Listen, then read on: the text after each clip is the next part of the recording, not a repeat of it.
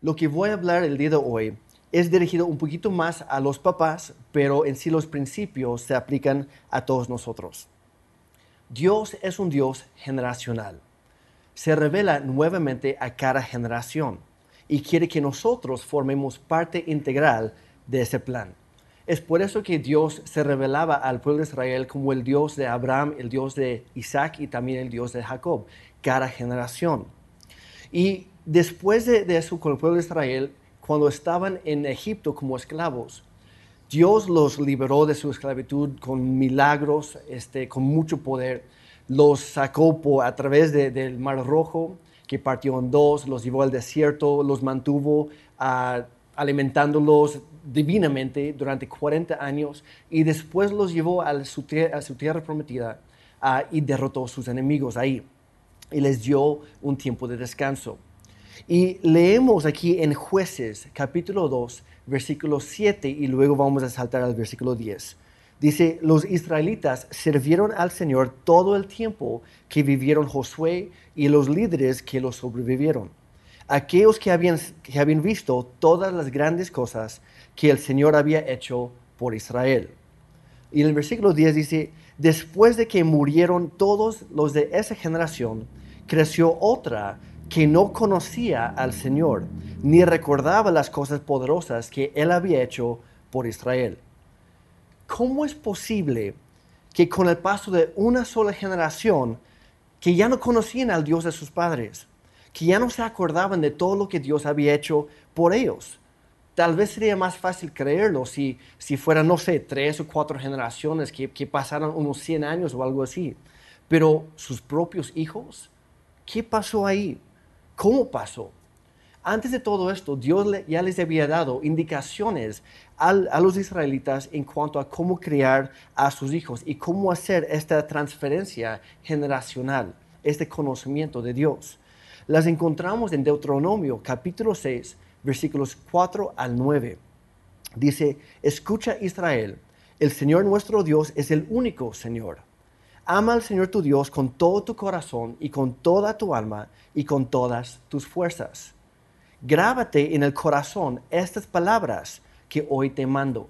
Y básicamente Dios ahí resume toda la ley de Moisés, lo que Jesucristo después dijo, en, obviamente en los evangelios, Ama al Señor tu Dios con todo lo que eres, con todo lo que tienes y ama a los demás como a ti mismo.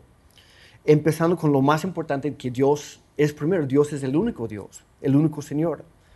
Y, es muy importante captar esto. Primero les dice, graba esto en tu corazón, hay que captar esto, hay que conocer a Dios de primera mano, hay que experimentar todo esto que Dios nos está enseñando y luego transmitirlo en el versículo 7 dice, incúlcaselas continuamente a tus hijos. No dice solo menciónalas de vez en cuando. Dice inculcar, que significa infundir una idea o un valor en el espíritu y en el corazón de alguien más. Va mucho más allá de solo decirlo. Es asegurarnos que el mensaje que hemos recibido está siendo transmitido, entendido y aplicado en la vida de alguien más sigue diciendo, háblales de ellas cuando estás en tu casa y cuando vayas por el camino, cuando te acuestes y cuando te levantes. Átalas a tus manos como un signo, llévalas en tu frente como una marca. Escríbelas en los postes de tu casa y en los portones de tus ciudades. Entonces, ¿qué pasó? Si ellos ya sabían qué hacer, ¿por qué sucedió todo esto? La, razón o, la explicación de esto es porque hicieron caso a algunas de las cosas que dijo Dios, pero no a otras. Y no voy a entrar mucho en esto, pero unos ejemplos de esto tomaron muy literalmente algunas, algunas de las ordenanzas de aquí, por ejemplo, lo de, lo de escribirlas en los postes de tu casa. Lo, que los israelitas hicieron, y todavía lo hacen hoy en día, es que e, ellos tienen toda la ley de Moisés en miniatura, en, en rollos pequeños y lo ponen dentro de una cajita y lo, lo meten dentro del marco de su casa. Y cada vez que ellos entran a su casa, lo tocan o le dan un beso. Y es su manera de, de recordar la ley, de Moisés que Dios les dio. Sin embargo, lo escribieron en rollos pequeños, pero no en su corazón. Y, es, hubo una desconexión entre, entre los israelitas y Dios. Y después hubo una desconexión entre ellos como padres y sus propios hijos. El resultado fue que una generación completa creció sin conocer realmente a Dios. Su relación con Él fue sustituida por una religión vacía, que poco tiempo después fue abandonada por completo. ¿Por qué menciono todo esto? Porque tristemente vemos que sigue sucediendo hoy en día. Te quiero hacer una pregunta. Papá, ¿tus hijos realmente conocen al Dios de sus papás? O sea, a tu Dios. ¿Estás seguro? ¿Cómo puedes saberlo? A lo mejor estás pensando, no, pues Jeremy, obvio, yo, yo los llevo a, la iglesia cada domingo, cada fin de semana, o bueno, por lo menos un par de veces al mes. O ya que lo, ya que lo pienso, eso hacía antes de la contingencia. Pero bueno, ahorita pues nos conectamos en línea una vez a la semana.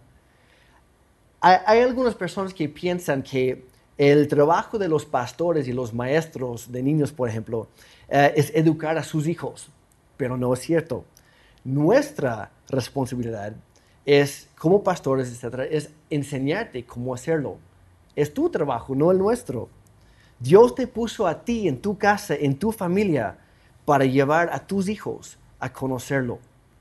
Lo que nosotros enseñamos o predicamos los domingos no producirá mucho fruto si en casa ah, no lo cultivamos entre semana. Entonces yo te quiero retar el día de hoy, que a partir de este momento, no, no importa lo que haya pasado anteriormente, pero, pero, a partir de hoy, hoy que es el Día del Padre, que, ah, que te reto a aprovechar la oportunidad que Dios te ha dado para ayudar a tu familia a conocer al Dios de sus padres, a tu Dios el que te ha guardado, el que te ha bendecido, el que te ha sanado, que te ha amado durante toda tu vida. ¿Cómo podemos lograrlo? Voy a mencionar tres pasos aquí. Número uno, establecer una correcta perspectiva acerca de los hijos. Si nuestra perspectiva en cuanto a los hijos que Dios nos ha dado no es la indicada, nunca vamos a poder ser lo demás. Dice en Salmo 127, y a lo mejor es algo familiar para ti, versículos 3 al 5, dice, los hijos son una herencia del Señor. Y quiero pararlo justo ahí por un momento. Dice que es una herencia. En otra versión dice que es un regalo de Dios. Los frutos del vientre son una recompensa. Y noten ahí, son, dice que son una herencia, un regalo, una recompensa. Está hablando de algo bueno.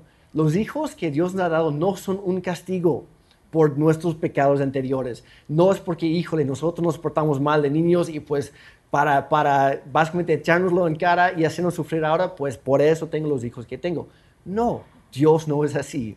Y lo digo porque hay algunos papás que tienen esa idea y piensan que los hijos son para aguantarlos de mala gana. Y no, los hijos son una bendición de parte de Dios para nosotros. Luego dice versículo 4, como flechas en las manos del guerrero son los hijos de la juventud. Dichosos los que llenan su aljaba con esta clase de flechas, o sea, con hijos. No serán avergonzados por sus enemigos cuando lleguen con ellos en los tribunales. Y quiero hablar por un momento acerca de las flechas. ¿Por qué Dios usa el término flechas en relación a los hijos? Nuestro deber como padres es apuntar a nuestros hijos en la dirección correcta, hacia Cristo, y luego impulsarlos y soltarlos en las manos de Dios. Cuando disparas una flecha, mucho tiene que ver con la preparación. Obviamente tienes tu arco ahí, la flecha, tienes que acomodarlo bien, tienes que estirarlo bien, tienes que apuntarlo bien. Mucho tiene que ver la preparación, pero llega el momento en que tienes que dispararlo. Tienes que soltar esa flecha. Una flecha no puede cumplir su propósito hasta que es libre para volar hacia su destino. Pero aquí está la pregunta. ¿Hacia dónde estás apuntando a tu familia? ¿Cuál es tu enfoque principal en la vida? ¿En dónde inviertes la mayor parte de tu tiempo, de tus recursos, de tus emociones y todo lo demás. Eso te va, te va a mostrar hacia dónde estás apuntando. Y la pregunta es entonces, ¿estoy como padre, como mamá incluso, como abuelos, como tíos, etcétera? Si tengo alguien que me, que me mira a mí como un ejemplo a seguir, los estoy señalando, les estoy apuntando hacia Dios. Hay muchas personas que, que pasan toda su vida, sobre todo los hombres, que, que, que corremos tras otras cosas, cosas en esta vida. Invertimos todo lo que somos en los negocios, en conseguir dinero, otros en fama o, o quién sabe dónde. Y no necesariamente son cosas malas, pero hay un imbalance. Mi esposa tiene una frase que dice que hay algunos niños que crecen como hierba salvaje, sin cuidado, sin atención, solitos, sin dirección alguna. Apuntemos nuestros hijos hacia Dios. Lo primero es darnos cuenta que nos pertenecen, que no nos pertenecen a nosotros, sino a Dios. Y son un regalo, son una bendición de parte de Él. Nuestra responsabilidad como papás es dirigirlos hacia Dios. Número dos, conocer a Dios personalmente. La segunda cosa que hacer si queremos que nuestros hijos conozcan al Dios de sus padres es conocerlo nosotros. Tiene sentido, ¿no? Pero aquí es donde falló esa generación del pueblo de Israel, esa generación de padres. Ellos habían visto de primera mano todos los milagros que Dios hizo en Egipto y en el desierto. Ellos eran niños cuando Dios los sacó de su, de su esclavitud. Ellos crecieron viendo milagro tras milagro en el desierto. Vieron como Dios peleaba por ellos y derrotaba a cada uno de sus enemigos cuando ellos entraban a la tierra prometida. Y sin embargo, de alguna forma extraña, ellos no conocieron a Dios personalmente. Vieron todo esto sin conocer directamente a Dios. Dieron por sentado que Dios siempre iba a estar con ellos y dejaron de buscarlo. Y ahí está la clave ahí. Dejaron de buscar a Dios. Y a veces como papás hay tanto enfoque en, en las demás cosas. Sí sabemos que Dios es bueno y fiel y nos ha ayudado en el pasado, pero nos distraemos con tantas cosas y dejamos de buscar a Él. Y cuando eso sucede, resulta esta desconexión. Como dije hace rato, primero hubo una desconexión entre ellos y Dios. Y eso provocó una desconexión entre ellos y sus hijos. Si queremos que nuestros hijos conozcan a Dios, debemos conocerlo primero nosotros, personalmente, íntimamente. ¿Qué tan bien conoces tú a Dios? Acuérdate, no es lo mismo conocer acerca de alguien que como, como conocer a alguien. Esa generación conocía de Dios, pero no conocía a Dios. Es por eso que la siguiente generación no podía conocer al Dios de sus padres, porque no puede suceder una transferación, una transferencia generacional sin una relación personal. Primero con Dios, luego con la familia. Entre más conocemos a Dios, mejor vamos a poder lograr la tercera cosa, que es ser un reflejo fiel de Dios. Uh, voy, a, voy a aprovechar los martes a las 8 de la noche, tenemos grupo conexión para los hombres. Y hemos estado platicando acerca de esto, de ser un reflejo fiel de Dios para nuestra familia. Y lo menciono porque la base de todo lo que estamos viendo ahí con los hombres cada martes es que hay que conocer primero a Dios como realmente es. Ir quitando algunas de las ideas equivocadas que tenemos acerca de Él. Y ya que lo hemos conocido realmente por quién es, entonces podemos ser un reflejo fiel a nuestra familia. Pero hay que conocer a Él primero. Y te quiero, te quiero invitar, hombre que me estás viendo, me estás escuchando, te quiero invitar que llegues este, viernes, este martes perdón, a las 8. Eres bienvenido, es para casados y solteros, para los hombres que tienen hijos y que todavía no tienen, para los que, cuyos hijos ya están grandes y que de hecho ellos ya son abuelos. Todos los hombres son bienvenidos y te quiero invitar, me, me, daría, me daría mucho gusto verte ahí. Si quieres ahorita ah, pon ahí, ah, pide el link, haz un comentario o mándanos mensaje directamente. pero estamos hablando del Padre que yo quiero ser, el tipo de Padre que refleja a nuestro Dios Padre, al Padre Celestial.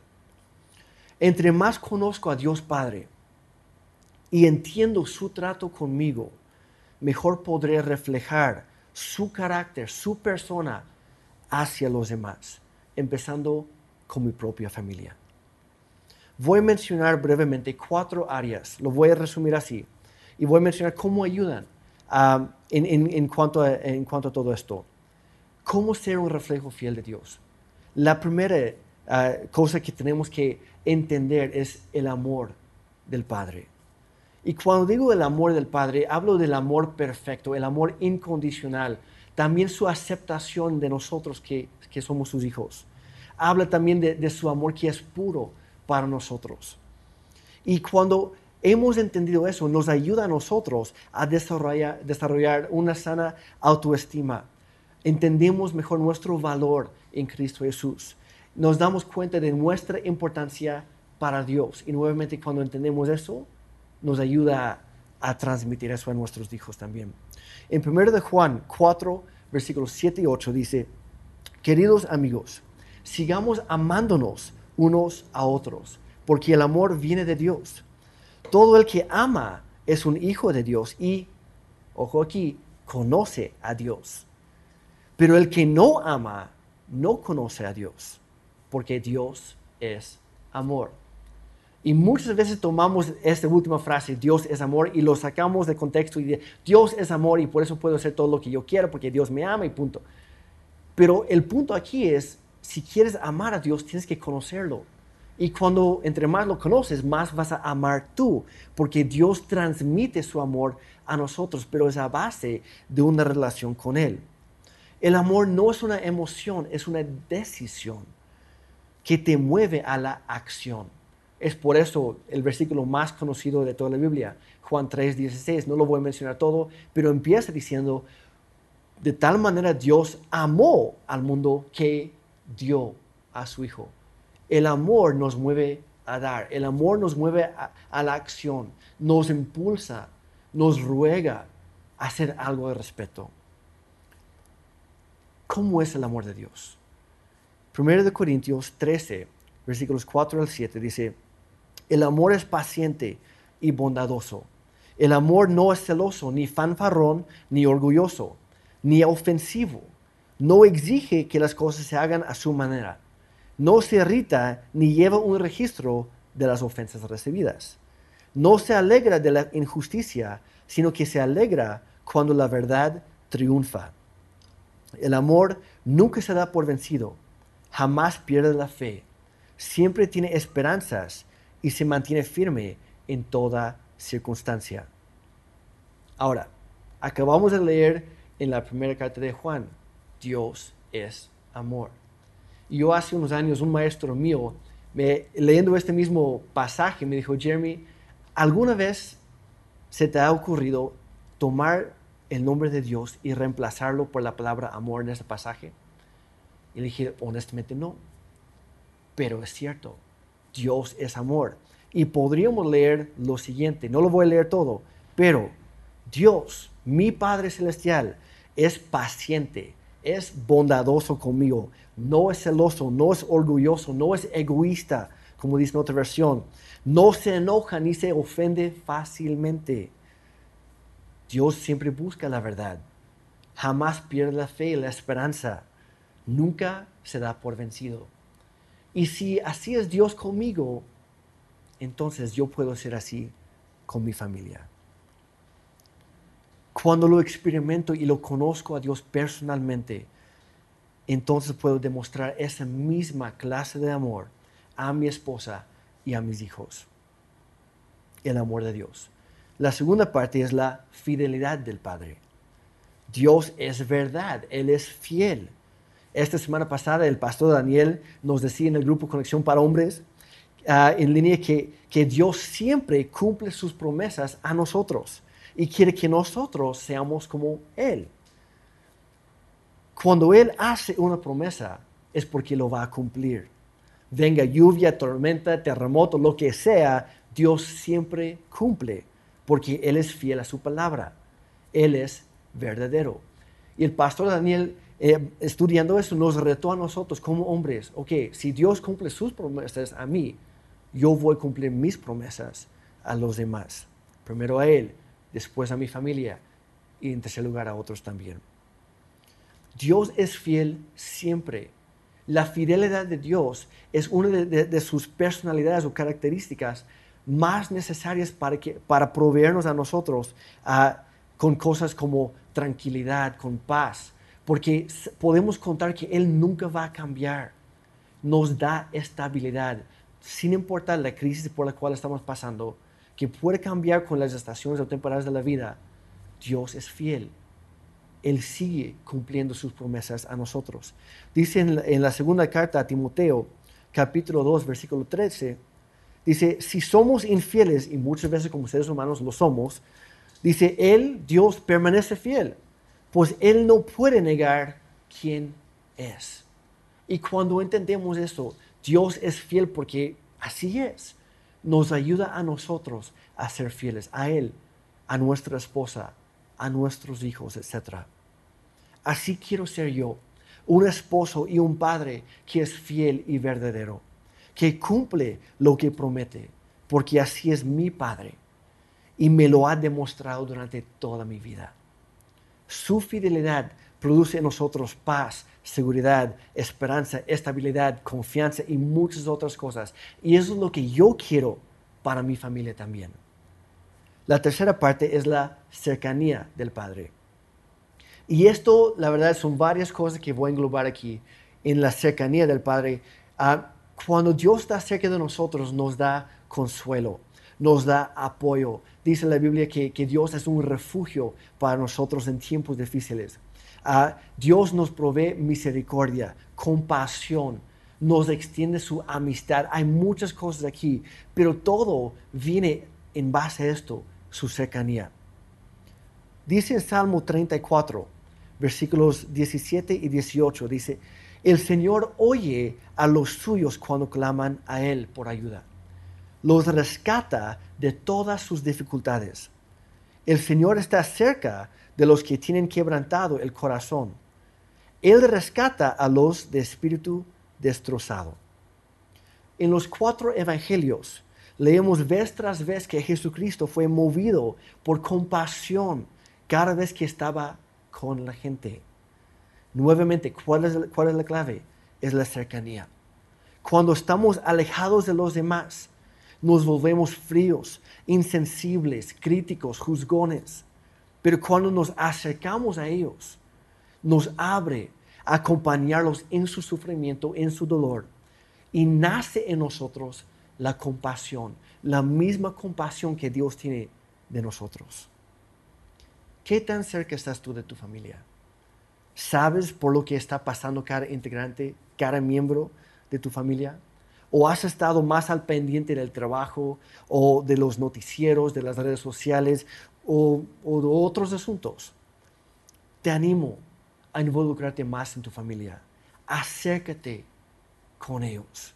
Desarrolla y cultiva esas relaciones tan importantes en la vida. Y se hace, en primer lugar, con el tiempo. No puedes tener cercanía con alguien si no pasas tiempo con ellos.